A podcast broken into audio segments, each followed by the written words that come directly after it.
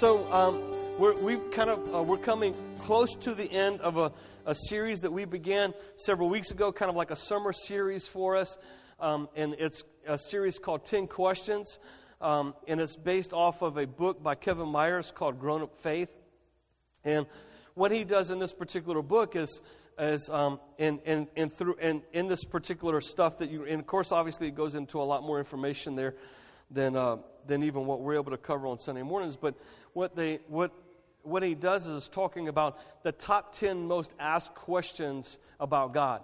So what he you know I guess there's this top ten list. Uh, maybe Google puts it together or whatever it is. But you go through this list of what are the top 10 questions that people ask about God. And if you look at all 10 of these questions, it's interesting that you will find that your ability to answer these questions really lays a, a solid foundation in your life to be able to have strong faith and understanding of not only what you believe, but why you believe what you believe. And so, you know, some of the questions in the beginning were like, um, Am I here on purpose or, or is my life an accident? Um, some of them are kind of like, why can't I make my own rules? Um, why can't God accept me as I am? Um, isn't one way to God narrow minded? Um, and so it kind of goes through a lot of these particular uh, questions. Uh, why is there suffering? In other words, why do bad things happen to good people? And so it goes through a lot of these questions, and obviously th- these are things that we've already kind of gone through and discussed.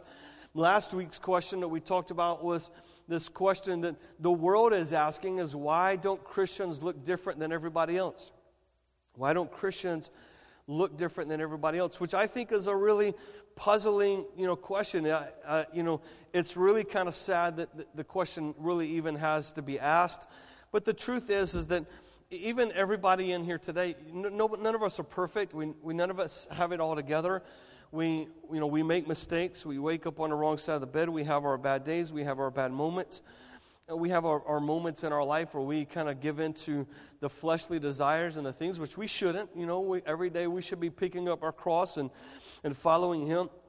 But there's a struggle. And so not only is there a struggle within all of us as believers, but then there's also people out there that profess Christ and then live whatever they whatever way they want. Like, hey, I love Jesus, but hey, I'm gonna go party and you know do, I'm gonna go do all these other things that everybody else does because I guess it really doesn't matter because, you know, God loves me and and you know, he'll forgive me and and you know, it you know, in the end it doesn't matter. So and so what that does is it kind of creates confusion amongst the rest of the world like well you're no different than we are so why do i need jesus? Right? And uh, so that was kind of where we went last week. And this week this week's question uh, uh is um, our second to last. Next week we'll, uh, the actual question is um, does heaven and hell really exist? And uh, but this week's question is who needs the church who needs the church who really needs the church and, and I'm going to just be honest with you. You know, obviously, um, I, I could probably be a little bit biased, right, being a pastor of a church. Um, but this is something that I've heard for many years uh, uh of my life, um, even in my, my early 20s, my late teens, when I was doing some uh, ministry training programs and internships and stuff like this and, and just, you know, getting out into the world where, you know, I was, you know, I'd been doing some witnessing on the streets of New York, LA, New Orleans, um, e- even here in Birmingham locally, you know, at Five Points South. And you go, and even in the mall, we, you go and you talk to people and you, and you kind of kind of hear everybody's perspective. And even being a pastor now for what's probably 20 years, um, you just hear all kinds of different perspectives and ideas. And I can't tell you how many times I've heard people, even, even people that say they love God, to say, well, you know, I don't really, you don't, you don't need to go to church to be a Christian, right? Okay, so, um, yes, that is true, right? All right, it is true that, that um, going to church falls under the works category, okay? So, in other words, it's just something that we do, right? Um, it's, but it's also true that it's probably hard to be all that God wants you to be in your life without the church. All right? So, you know, it is true that you, you don't need the church to be a Christian or to be saved or any of that kind of stuff, but it's really going to be really hard for you to continue to live the life that God wants you to live and to fulfill your ultimate purpose in your life without being involved in the church, by, by, without connecting the church. And so this question is who, um, who needs the church? Why, why do, what, what, is, what is the big deal about the church? And even, uh, you know, uh, last year, probably, I don't know, it's probably about 14 months ago or so, and, and probably about every two years or so, we'll, we'll do a little sermon series in here, even at our church. Like, you know, uh, well, it'll be like, my church is kind of a big deal, or his church is kind of a big deal, you know, that kind of thing, talking about how important the church is. And even some of the staggering numbers that exist out there in our culture today that talk about how the average Christian goes to church 1.67 times a month. And I don't know about you, but like back in the day when I was growing up, we went to like church three times a day. right?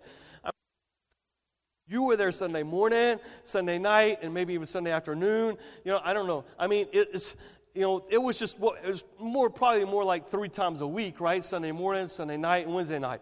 Now, like nowadays, and this probably started. This was a trend that probably started almost ten years ago. I started.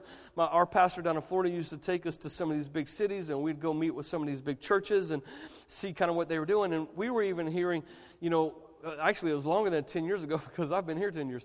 All right, so uh, 15 years ago, you, you started hearing about churches are saying, yeah, we're, we're just not doing Wednesday nights anymore because just pe- people can't make it to church, you know, whether it's, uh, you know, rush hour traffic and they can't get back and get the kids ready in time and all that kind of stuff, or, yeah, we're just not doing Sunday night anymore because, you know, just people don't show up. And, and so, you, and, and now it's a pretty common thing. It's a pretty common thing just not to, you know, um, you know your wednesday nights and your sunday nights now some, some, most churches will probably have one or the other but most churches don't have both anymore and, and, and, of course, it makes it hard for us. We don't really have either one. And we have some Sunday night stuff going on from time to time, but we can't do Wednesday night stuff because we're being in the school. So, that, you know, it really boils down to now like Sunday morning is the only thing. And even then, it's saying that the average believer in our culture goes to church just 1.6, that's less than two times a month. And, and less than two times a month. So, you know, once a month, you're in church Okay? What, so one day, all right, but we'll just be really generous and say two days. Out of 31 days you're in church and so 29 days you're not in church. You're in the world. You're working amongst lost people. You're watching stuff on tv you're browsing stuff on the internet. You're exposed to all of this stuff and now in, in, in churches one day. It's no wonder that the church is kind of like eh just take it or leave it who really needs the church. And maybe it's because our perspective of what the church really means, we've kind of lost that perspective. And, you know, the truth being known is that we, we could just say, why didn't, why didn't Jesus just end it all? Right? Like, so when he, like, died, when he rose from the grave, like, hey, it's done, it's finished. I've accomplished all that I need to accomplish. Let's just, let's just take, let's just take everybody with us. Let's just take everybody to heaven now. Let's go ahead and end all of this kind of stuff. Let's do it now. And um, I think that that question can be answered and be found in the Bible. Um, you know, because we see that Jesus came and he made the final sacrifice for all, all mankind. And then now there's been approximately 2,000 years between that time and now. How come Jesus just didn't? And I think we find that answer in 2 Peter chapter 3, verse 9 where Peter's writing he says, The Lord is not slow in keeping his promises, as some understand slowness. Instead, he is patient with you, not wanting anyone to perish, but everyone to come to repentance. In other words, God wants everyone, God wants to give people more and more time, more and more opportunities to come to Him. And, and this is what God wants to do. So He's He's, he's wanting to make sure that everybody has as much time and as many opportunities as possible to come to know him so that they can spend eternity in heaven with him. And this is really not a new concept. This is not just a new covenant concept. Even in, uh, for example, like, um, you know, when, when God dealt with Sodom and Gomorrah and the angels were there dealing with Abraham, and Abraham was kind of like, hey, you know, will you spare the city if there's 40 righteous people? Like, all right, I'll spare the city if there's 40. Well, what about if there's 35? All right, I'll spare the city. All right, Abraham gets all the way down to like, if there's five righteous people in the city, will you spare? Why would God say, yeah, I'll spare the city if there's five righteous people? Because he would know that there would be more opportunity for people in that city to come to know him. So God is God, God desires that, that people, the, the people that live in our city, the, the people that live in our county, our state, God's desire for all of them, whether you know they cuss him, whether they hate him, whether they just are ignorant and don't know about him, God desires that all of those people, all of these people, these people that we don't even know yet, God desires that all of them would come to repentance and come to know Christ so they could spend eternity in heaven. That God made them and fashioned them for a purpose and a reason, and He wants us to be with them. All right? He wants more and more people. And so, what God has done, okay, through Jesus, Jesus established the church and then gives the church the purpose. Jesus came, he says, I'm going to build my church, right? He, when he's talking to disciples, I'm going to build my church and the gates of hell will not prevail against it, all right? I'm going to build my church. This is the purpose of God uh, that Jesus is explaining. And then Jesus gives the purpose in Matthew chapter 28, verses 18 to 20. He says, All authority in heaven and on earth have been given to me. Therefore, go and make disciples of all nations, baptizing them in the name of the Father, the Son, and the Holy Spirit, and teaching them to obey everything I have commanded you. And surely I am with you always to the very end of the age. All right? So understand this that Jesus was, in, was and is in possession of all authority in heaven and on earth. Okay? Jesus was and is in possession of all authority that exists in heaven and on earth. Okay? And so then he tells his disciples, and understand that this is after the resurrection, so things didn't change when Jesus rose from the dead. Jesus, after the resurrection, he tells them, I'm giving you authority. Okay? And this means that Jesus, Jesus is the one that gets to establish what is important. He's the one. All right? Jesus is the one that gets to establish what's important, and he tells us that what we are to be doing while we are here on this earth, while we are still on the earth, the earth is that we are to, to be doing the most important thing that he thinks that we're supposed to be doing, and that is being a part of the church. And the church is supposed to be going into the world, making disciples of all nations. Now, it doesn't mean that you need to go beyond where you are right now. It just means that you need to go where you are right now. So, where you are right now in this particular moment of your life is where you need to be going. We need to go, all right? And, and this is God, you know, Jesus talking about his church. I think that's interesting when you talk about this that, you know, nations will fade away. Nations have come and gone. Nations, entire nations have come and gone. Okay? Kings have come and gone billion dollar companies, okay, like Blockbuster, have come and gone. How many remember Blockbuster? Oh, yeah, back in the day when you could actually go, like, put your hands on something. It is interesting, though, that now, like, I don't know, I think it's better now, to be honest, you know. And plus, we don't have VHS, which is always better because then you don't have to rewind stuff. That's what I'm talking about. Y'all kids don't even know what VHS is, do you? V8, V8 what? Billion dollar companies, okay, have come and gone. The church has, has and will continue to out, outlive and influence everything else on this earth. Okay? L- listen, there's going to come a day that Walmart's going to end. Okay, probably not in your lifetime. You're okay. It's okay. Breathe. There's, listen, there's going to come a day that Snapchat's going to end, okay? That um, Instagram is going to go away, all right? There's going to come a day that Facebook is not going to be the cool thing anymore, okay? It's okay because whatever takes its place will be better, all right? There's going to come a day that all of these things will cease to exist, but listen, the church will not. The church will not. Okay? We're, we've already gone 2,000 years okay, since Jesus established the earth on this, uh, uh, established the church on this earth, all right, and in 2,000 years, okay, kings, nations, companies, leaders have come, okay, and they have gone, and the church has still here. Okay, there have been leaders and and and and, and you know um, kings and dictators that have tried to overthrow and destroy and to kill off all the Christians. And, and, and, they've, they've tried to, they've purposely tried to ruin the church and eliminate the church and, and to throw it out of society, and yet the church has still continued to exist today. It still continues to exist today, even in the midst of, of all of these things even in the midst of all the persecution and the things that have gone on in this world, it still continues to exist today. And listen, it still continues to have greater influence on this earth than anything else.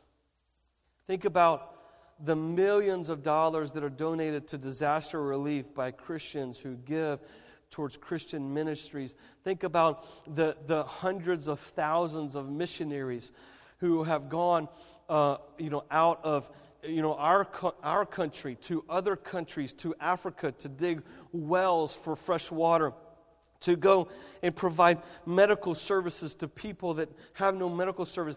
These kinds of things happen all the time. Whether you're aware of it or not, they are going on now, even to these days. Even our good friend Jay Threadgill down in Haiti, um, our, our missionary that we are connected with, that we've given a lot of money to, they feed hundreds hundreds of kids every day there through that ministry there in Haiti, which is the poorest country in our hemisphere. And yet they're over there in, in the name of Jesus. Okay, they've got a you know a ten thousand people church over there that has the largest uh, largest daily prayer meeting in our in our hemisphere, and they feed hundreds and hundreds of kids daily meals and, and, and these kinds of things are happening in the name of Jesus because of the church. The church has outlived all of these things. And so, because we are the church, even Paul kind of communicates it this way to, to the Corinthians. He says, We are therefore Christ's ambassadors as though God were making his appeal through us. So the, Paul says that we are Christ ambassadors. We are ambassadors for Christ. As if God is saying, I'm going to uh, make my appeal to the world through you. My appeal to the world is going to come through you. You are his ambassadors. All right? And we have the ability, you have the ability to be on a mission wherever God has put you on the map. And because we, the church, living during this time and era in the kingdom of God, we need to be living our life like God has sent us. We need to be living our life like God has sent us. Listen, whether it's not an issue of you going on the mission field, God has sent you right where you are in this place that you find yourself on the map, whether it's in Calera or Birmingham or somewhere else in Alabama, or you move off and go somewhere else, wherever it is that God places you on the map, God has sent you there. You say, Well, I was just I just born and raised here. I just okay. God has sent you there. You're sent. You need to live your life like you are being sent. All right? Because the alternative is the alternative is, is to be a religious consumer, that you just become a religious consumer, which, by the way, and I'm, I'm just, you know, going off of my kind of, I can step back and kind of just see and see our culture and our, our communities, our churches, and have relationships with other people in and outside the church. I think that uh, I believe with all my heart that, cons- that religious consumerism is the greatest problem with American church today. That we find ourselves most of the time in our life living like we are consumers, okay, and not like ambassadors. And what this does is because we are consumers in the real world, in the natural world, we are consumers and we are, we are used to being catered to. We are used to people coming alongside us and coddling us and, if we don't like this product that we buy, you, you better take it back and, and I want my money back and, and you better give me another one. And you, I don't know, there's all kinds of, we're, we're used to being consumers. Every day of our life, we are consumers. We consume, we consume. We're constantly being advertised to because people are constantly wanting our money. And then what happens is, is that we walk into the church, okay, and we live like consumers in the church. And God hasn't called you to live like a consumer in the church, all right? And so what happens is because of all this, we look and interact with the church like consumers and not like people who have been sent we, we act like consumers and not like people who God has said, I have commissioned you to make a difference in this world.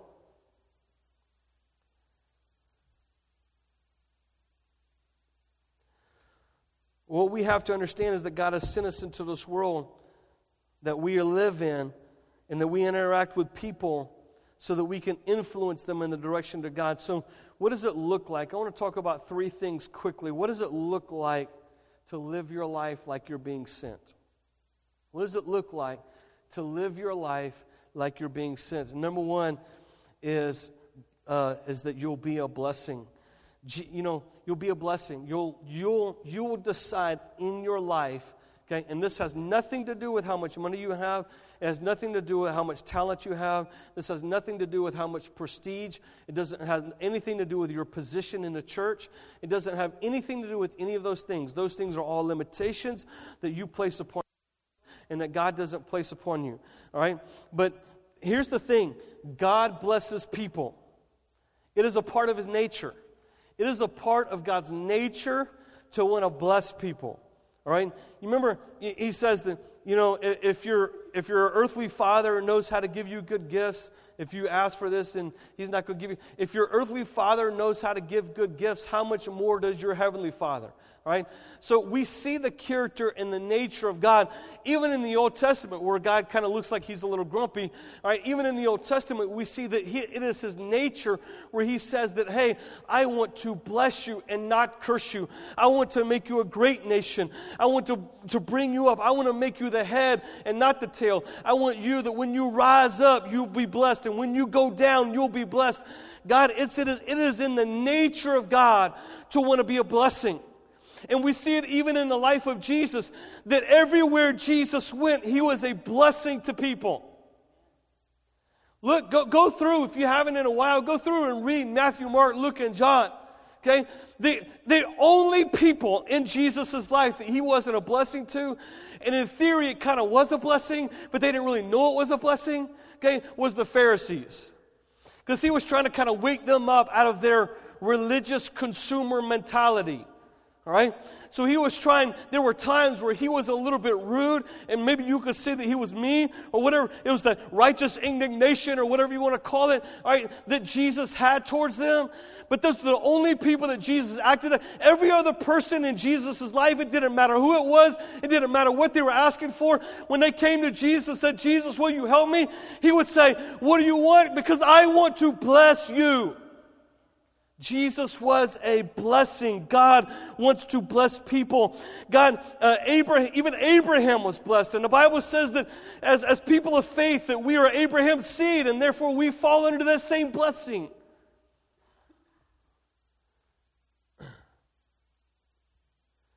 The Bible says that he blesses those who come to him. So we, we see that, that, that God in his nature, that even Jesus, who is the, the, the image of God, in other words, when, if you want to know what God looks like, look at Jesus, right? Look at his life. If you want to know the character and nature of God, look at Jesus, re- read about him, see what he did. We see that God, all right, that God blesses people. So you know what that means, right? You know what that means. That means you're blessed. You may say, I, you don't know my situation. I don't feel very blessed right now. Okay, that's true. Uh, there may be situations and circumstances that, that, that we have to deal with in our life where maybe we don't feel very blessed. Um, but I can promise you, um, I can promise you, all you just need to do is just change your perspective, just change the way that you see things. All right. Uh, I remember hearing um, it was a couple years ago that were saying something like if you if you live in a household that brings home you know more than $35000 a year if you live in a household that brings home more than 35000 which which, by the way, is not a lot. I understand that. Okay? I know you kids like, hey, I, I'll live like that. Okay. Trust me. It's, I mean, you can live. Um, if you live in a household that brings home $35,000 or more a year, listen, you are in the top 2% of the richest people in the world. Just, and uh, forget, forget beyond the $35,000, right? So, understanding blessing in our life a lot of times is just about perspective. Just about perspective. It's about thinking different. I remember hearing a story about a kid who, um, or, or a dad who took his son to, to Disney World when he was, you know, four or five years old, and they were at Disney, and they were standing in line for this lot. You know, I mean, I mean, you know, when you go to Disney, you go to stand in lines. All right, that's kind of what you do. All right, then from time to time you get to ride a ride, but most of the time you're standing in lines. Right? So they're standing in line for this ride, and he just couldn't figure like his son was just acting so just I was just grumpy and you know, it's just not being his normal self. He's like, Man, I just brought you to the greatest place in the world. Why are you being so, you know, so upset? And so he kind of, after, you know, having to deal with this for a while, he kind of bent down to talk to his son. And when he bent down to talk to his son, he kind of realized, he said, Well, no wonder, um, no wonder he is so grumpy at his level, all he could see is a bunch of butts. so I, I, would be grumpy if I saw a bunch of butts too. So he put him on his shoulders. Why? So his son could see from a different perspective. Okay? So his son could see all the stuff that's out there, the people and the excitement and the fun that's going to be had. And all of a sudden, his son's countenance changed, right? So, all we need to do sometimes when we have the wrong perspective is just to see from our Father's perspective. Let Him pick us up a little bit so we can see from His perspective a little bit and understand that you are blessed. And what does it mean in your life that you are blessed? It means this that because you are blessed, you need to be a blessing. Okay? Because you are blessed, you need to be a blessing. So everything in you do in your life, you think, how can I be a blessing? Okay? So here it is. Okay? When you go to church on Sunday morning, it's not who's going to bless me, but how can I be a blessing to somebody today? Well, the pastor just didn't talk to me today.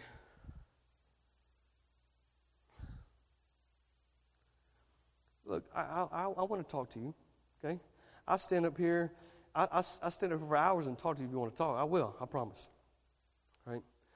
But, you know, I, can't tell you how many times in my life you, you hear people who, you know, get upset for this, that, and the other. And, and all this stuff is, is a consumer mentality. There, there's not there's not ever, there wasn't ever a moment in my life where I make, made a decision in my life to make a major change because I was frustrated by things in my life. Okay? It doesn't matter if I, it was a job or whatever it is. Okay? My first job as a, as, a, as a pastor, as a youth pastor, was extremely frustrating. It was 10 months of just, you know, constant frustration in the end, we decided that we needed to leave, and it was because God told me to do it, not because I was frustrated. Okay? Every, every position, every place I've ever been, I, I've, you know, and this is where, this is, this, is, this is the thing that I'm talking about. Like, God should, like, we should be making decisions because God is leading us, not because we're upset, right? Because then we're thinking from the wrong perspective you think from the perspective like this is God's will for me in my life. All right? And so when you go to church on Sunday morning, you think, how can I be a blessing to others today? When you go to work, how can I bless somebody at work today? When you are with your family, how can I be a blessing to somebody in my family today? When you are out shopping and minding your own business, you can think, how can I be a blessing to somebody today? When I'm out at the park with my kids, what can I do to be a blessing to somebody today? Listen, you have been blessed, therefore, God wants you to bless others. And it's not just about Sunday morning, it's about every day of your life that you learn to be a blessing to other people. And that's what it means to be. If, if I'm going to say that God has sent me into this world to make a difference, then He has given me a purpose and something to do. So you find ways and you look for opportunities to be a blessing in somebody's life. How can I be a blessing in somebody's life? In Philippians chapter 2, it says, verse 3 through 5, do nothing from selfish ambition or conceit, but in humilities count others more significant than yourselves. Let each of you look not only to his own interest, but also the interest of others.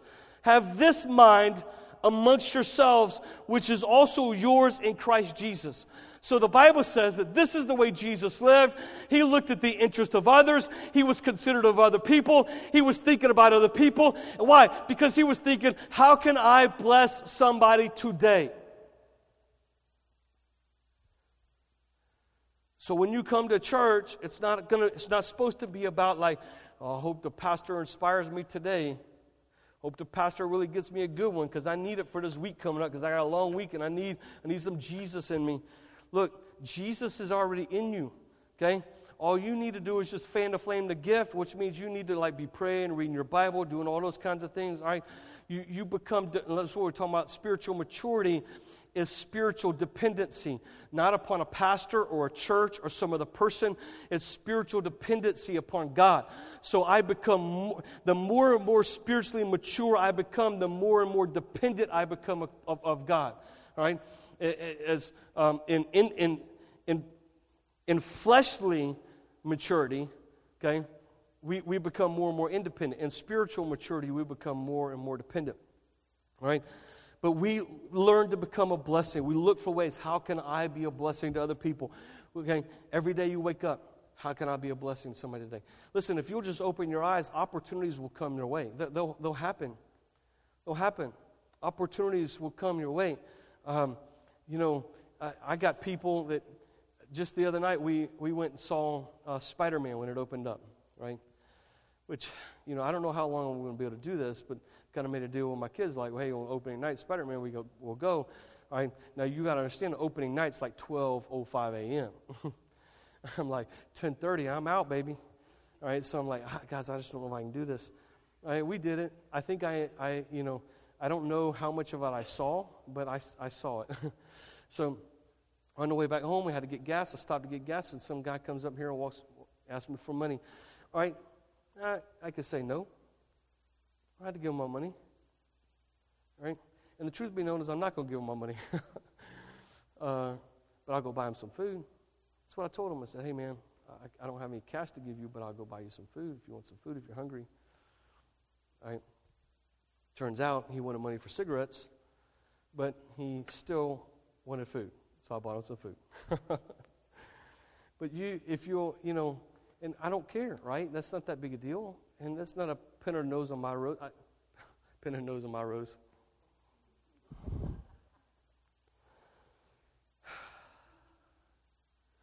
Anyways, right? You understand what I'm saying? I don't even want to try to say it again because I'll say it the wrong way. so we got to learn to, we got to look every day. How can I be a blessing to others? The second thing is is that you want to train. Right? If you want to live like you're sent, you need to train. Right? And uh, I know you said, well, what do you mean? What do you mean train? Um, so here's the deal. I, I saw a friend of mine post on, is a pastor friend of mine post on Facebook the other day. He said, he said this, and this is probably not where I would go with this, but I certainly understood his perspective. He said, if I could have one superpower, ever had that conversation? If you could have one superpower, what would it be? I'm like, I'm flying for sure. I mean, as long as I stay low, I fly. Not going high, but just the, the idea of go, traveling like the bird. um, whatever. Okay? He said, if I could have one superpower, it would be to have the ability to convince people that spiritual maturity takes intentional daily effort. Okay?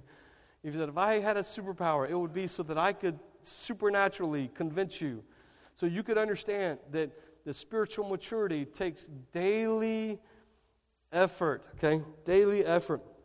Training is important for any, listen, anything that you want to be good at. You got to train for it. Right? Um, even Jesus went through a time of training. I mean, there were 30 years of his life before he, I mean, how many you know, like at age 12 or something, like he was in the synagogue confusing the Pharisees, like, how did you know all this? You're just 12 years old. And uh, so, so we, we, get the idea that Jesus, technically, he probably could have just been like, hey, I'm here. I'm going to go ahead and do my thing. No, but there was at least 18 more years from that time where Jesus went through training. He went through a period. The Bible says that he grew in favor with God and man. In other words, there were things that he, it wasn't just that he was it wasn't just that he was connected with people on this earth. It wasn't just that he was like doing all spiritual stuff. No, the Bible says that he he grew in favor with God and man, and that doesn't happen by accident. Okay, doesn't happen by accident. And uh, but Every, anything you want to be good at, you got to train. Okay, doctors train, athletes train, teachers train, first responders train. I mean, it, you know, even car mechanics, they got to go through training, right? I mean, there's new cars that come out with new parts and new stuff. I mean, everybody in anything, you know, that you probably do, there's probably some training that you got to go through, workshops and different things like this that you got to do to continued education. You know, even in 1 Corinthians chapter 9, it says everyone who competes in the games goes into strict training. They do it to get a crown that will not last, but we do it to get a crown that will last forever.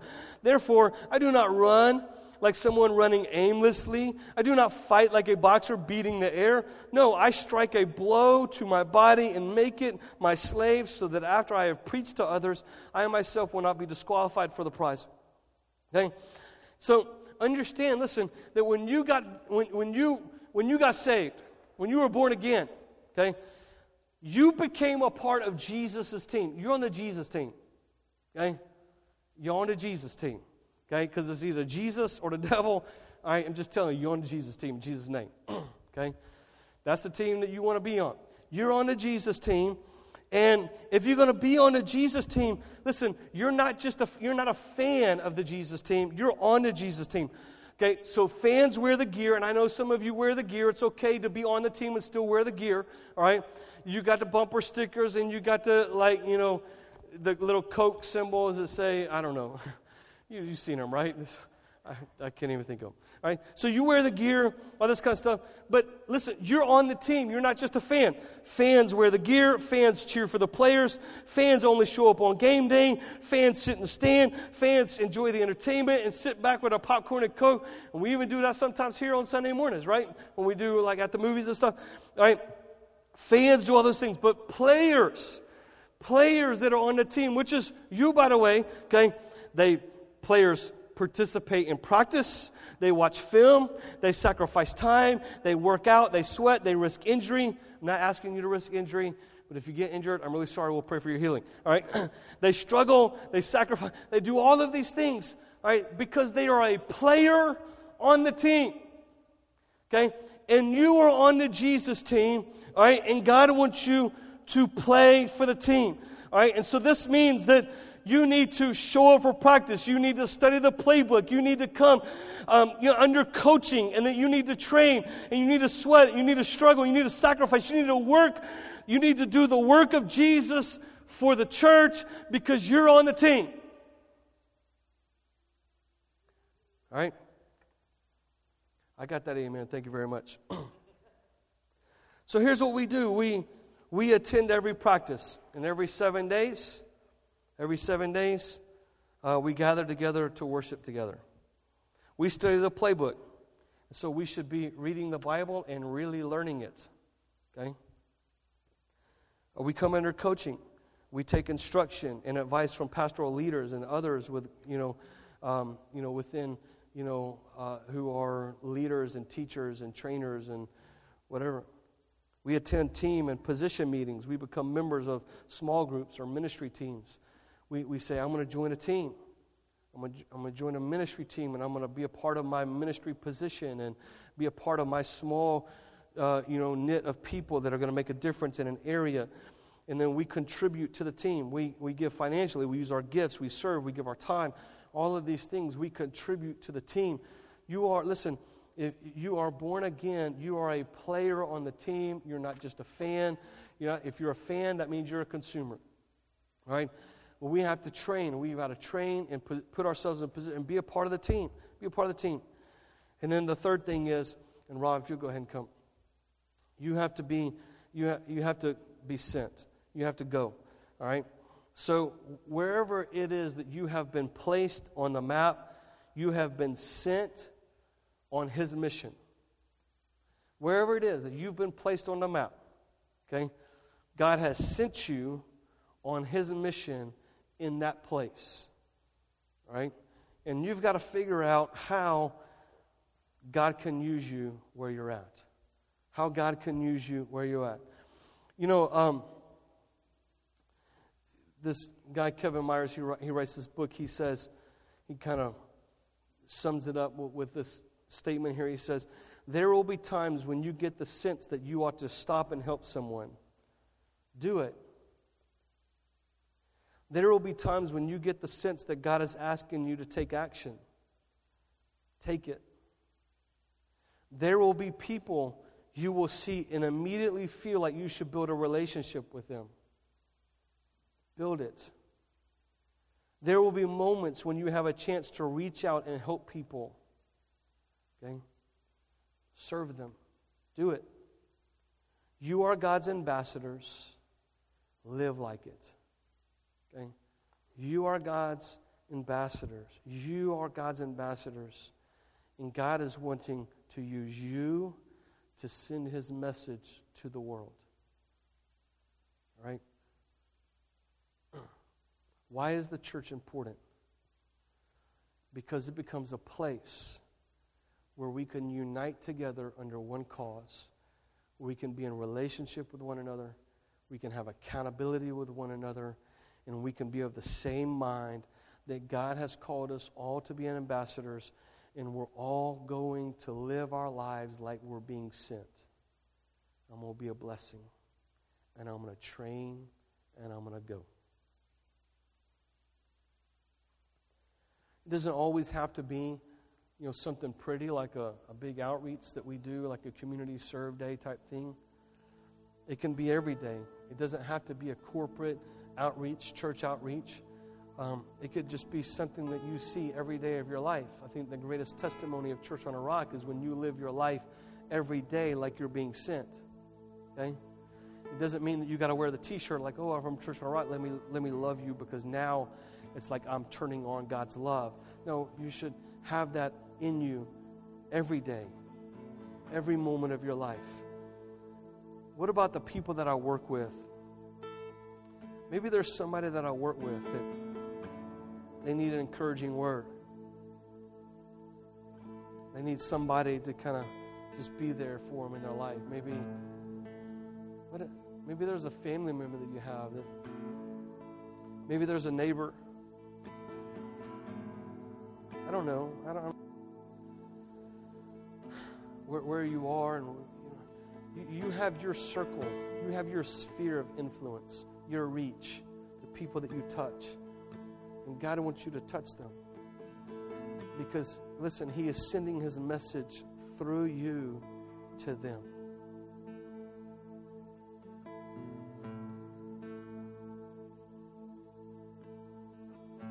And the Bible says, you know, uh, Jesus said that he was going to build his church. And we're a church. You're the church. We're the, you're, the, you're a part of the church called Church on the Rock. You're a part of the church in Calera. You're a part of the church in Shelby County, in Alabama, in the United States. You're a part of the global, worldwide church. And Jesus said, I'm going to I'm going to build my church, and the gates of hell will not prevail against the church. It means the gates of hell will not prevail against you. If you'll just live like you're sent, the gates of hell will not prevail against you because you're the church. You stand to your feet this morning.